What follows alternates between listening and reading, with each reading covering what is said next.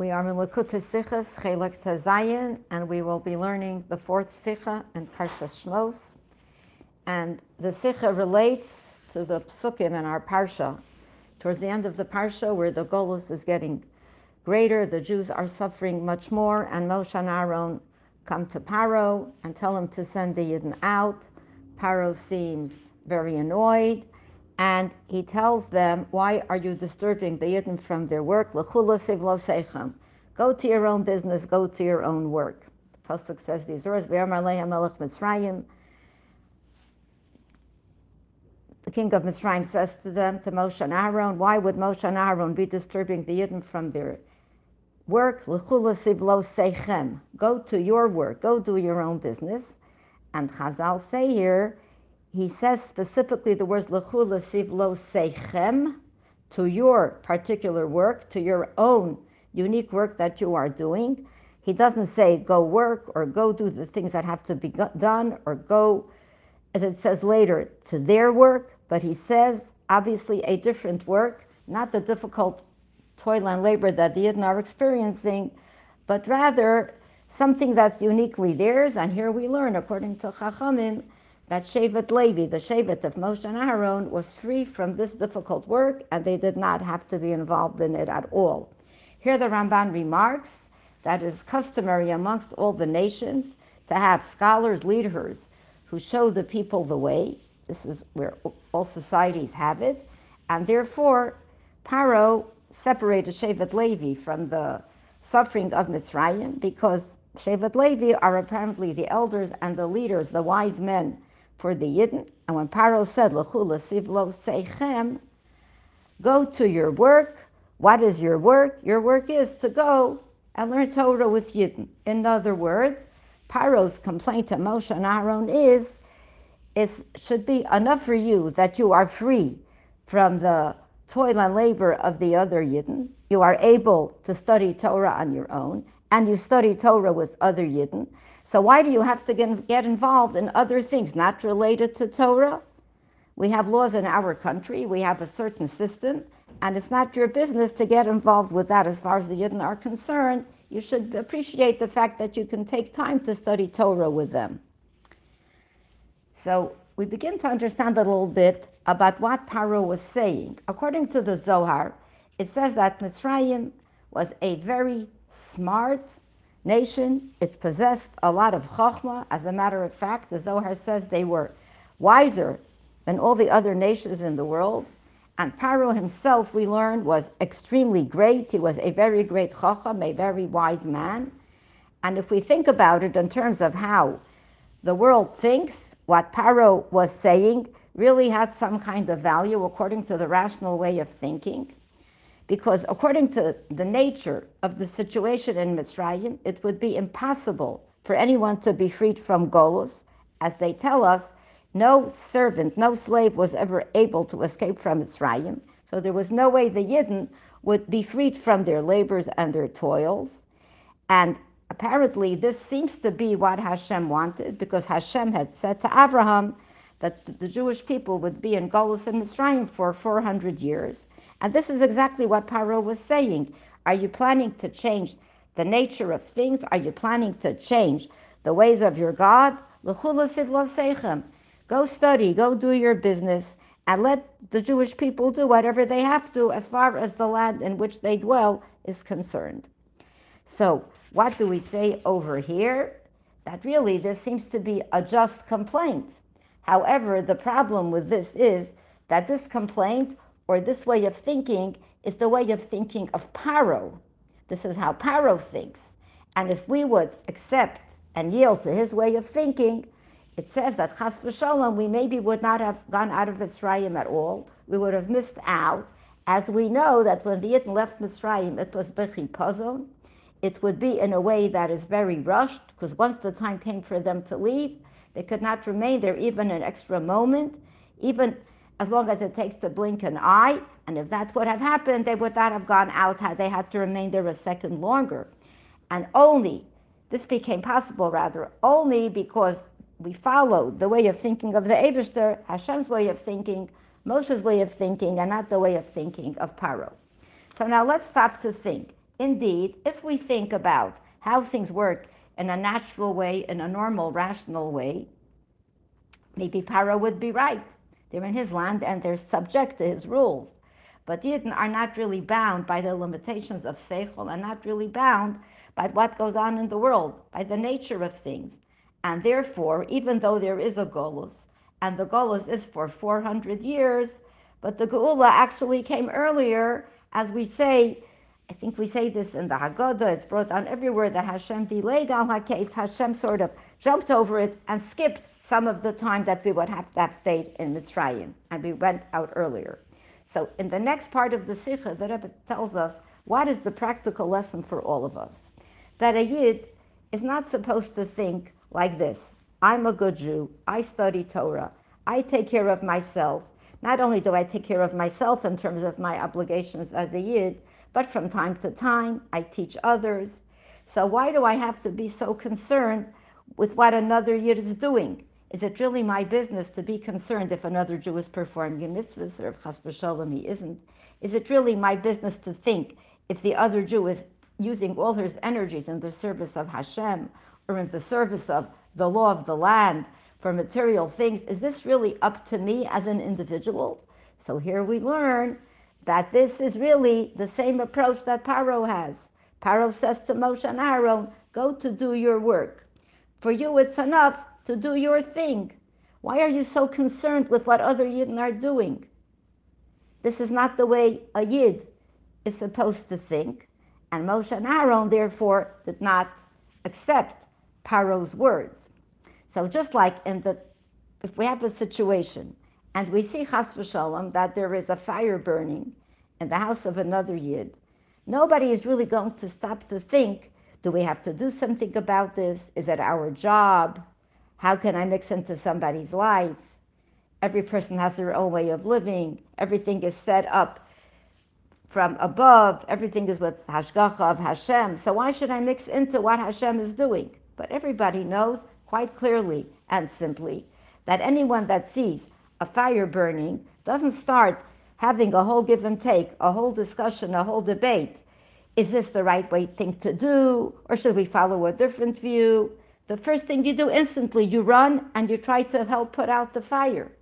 So this is the situation for regular people when we are dealing with things in our world, things of Olam Hazeh, things that can go wrong, where someone is in danger, and we know we have to run to help and save them without much consideration if we should do it or if we shouldn't. How much more so, the Rebbe says, if we're dealing not only with physical material life, life in this world, but we're dealing about life in the future world and life in this world together, because by a Yid, these two are combined, and we have no right, really, to start making calculations and start taking stock of what we should do and what we shouldn't do to save another Yid from falling into the pit, falling into the trap of not knowing what he's supposed to do as a Yid. And as we get to the conclusion, the Rebbe refers to a vart which we learned from the Frierdiker Rebbe regarding the relationship of the Baal Shem Tov to other Yidden. And he says that the obligation of Ahavas Yisrael is to every single Yid, according to the Baal Shem Tov, even a Yid who you don't know personally, but the love has to be to every single Yid, wherever that Yid might find himself or herself in any part of the world. And this love is not just the ahavta, and you should love, with whatever limitations may apply, but it's kamocha, you have to love the other person like you love yourself. Just like we love ourselves without setting any limitations, so too we must extend our love in the same manner to another Yid. And here the Frierdiker Rebbe says that he was taught by it's told in the name of the Alter Rebbe that the Mizritcher Magid wished that if only he could kiss the Sefer Torah with the same kind of love and dedication that the Baal Shem Tov, his Rebbe, his teacher, had for another Yid. And the Alter Rebbe added in the words of the Magid, in the name of the Magid, that if the Baal Shem Tov, while he was in this world, knew how much he was accomplishing by being Makar of another Yid, by bringing another Yid close to Yiddishkeit, close to Torah and mitzvot, the way he knows it now, he would have done it in a completely different manner. In other words, there's no limit to what could be done when we extend ourselves for another Yid. And this kind of loving another Yid, to love another Yid as we love ourselves, has to be expressed exactly in the way it's to ourselves. And therefore, it's Lechu la-sivlotechem. As Paro said to Moshe and Aaron, your business is to study Torah. So a Yid who finds himself within the walls of Torah, within the words of tefillah, of davening, a Yid finds himself that he's performing mitzvot and leading a proper Jewish life. He has an obligation to extend himself in that area to another Yid. And being that sometimes this is difficult, so we learn the Maimer Chazal, where our Chachamim tell us in the Gemara, Ein HaKadosh Baruch Hu ba b'trunya im b'yosef. Hashem does not come with demands upon his creatures that they are not capable of fulfilling. So it is certain that all the kohos, all the abilities, all the powers we need to accomplish this, to reach out to another Yid, we have all those abilities. We only have to know that we have to act upon them and not procrastinate and not put off this work for another week or another day or even another moment, because it's possible that this moment that we would catch and do what we have to would really be crucial to how much longer we will have to remain in Golos, Chas V'shalom, or how much more quickly the geula will come. We have to take advantage of every single moment that comes our way to reach out to another Yid, to be able to bring the geula closer.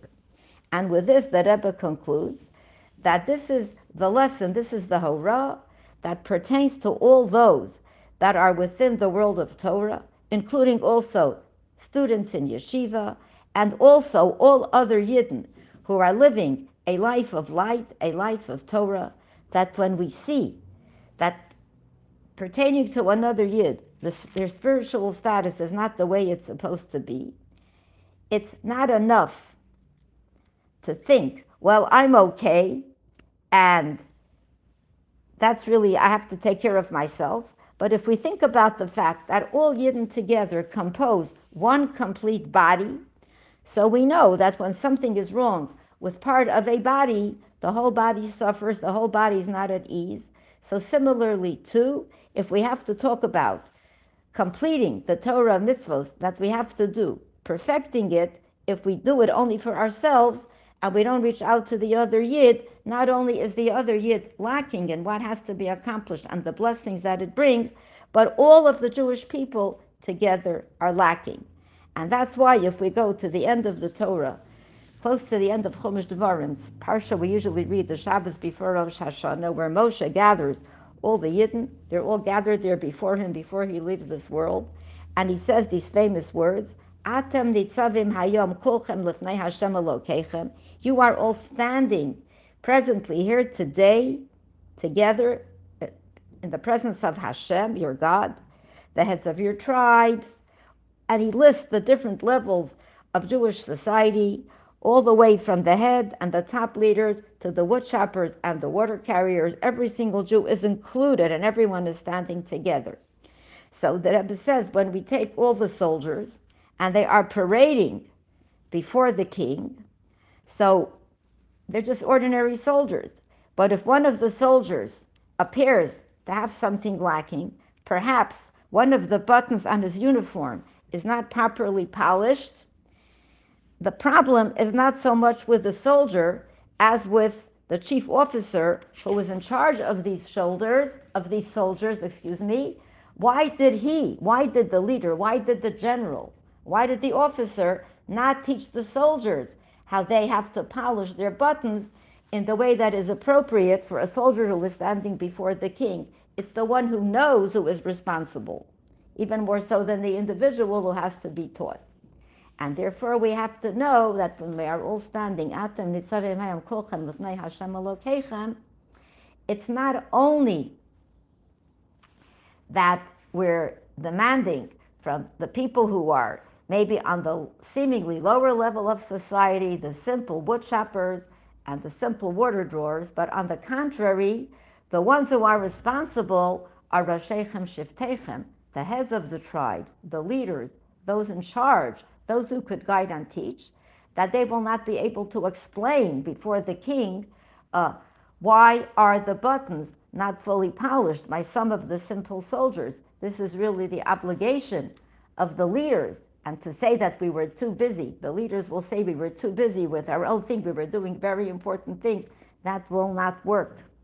And when Yidden will conduct themselves in this manner, like a kol ma'achas shleima, like one complete body, all of them together, just like in a body, all the parts of the body are joined together, it's one body, living from one source, and all Yidden together with their heads, and with all the other extensions that come from a body, as it says in the Pesuk again, we'll repeat it, the heads of the tribes, so the woodchoppers and the water carriers, they all become one, as we say in the davening on Rosh Hashanah, in the Shmonesrei V'yasu Kulam Aguda Echos, all Jews become one group, one body. So this, of course, will ultimately lead that we merit to do, as it says in those same words, V'yasu kulam aguda echos, la'asos ritzoncha b'levav shalem. This is what we say Rosh Hashanah and Yom Kippur, that all of us will unite together, Hashem, to do your will with a full and complete heart. And this fact that all Yidden will unite together and be responsible for one another and love one another and extend themselves to one another in all matters that concern them, and not be concerned only each one with our own needs in terms of the Ruchnius and in terms of the Gashmius, this will lead ultimately to the coming of Mashiach. Well, not only will we be one, but it will be revealed to the entire world. Hashem Echad, there is one God. His name is one name. It's all one. May we merit to experience this speedily in our day. Thank you.